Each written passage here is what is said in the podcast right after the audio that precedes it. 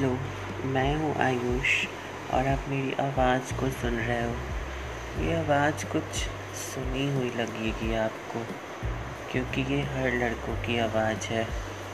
मुझसे कोई खफा हो चुका है, जिसे मुझे बेसब्री से उसका इंतज़ार है। वो पता नहीं किस ओर चला गया है, जहाँ मेरी डोर उस तक पहुँच ही नहीं पाई।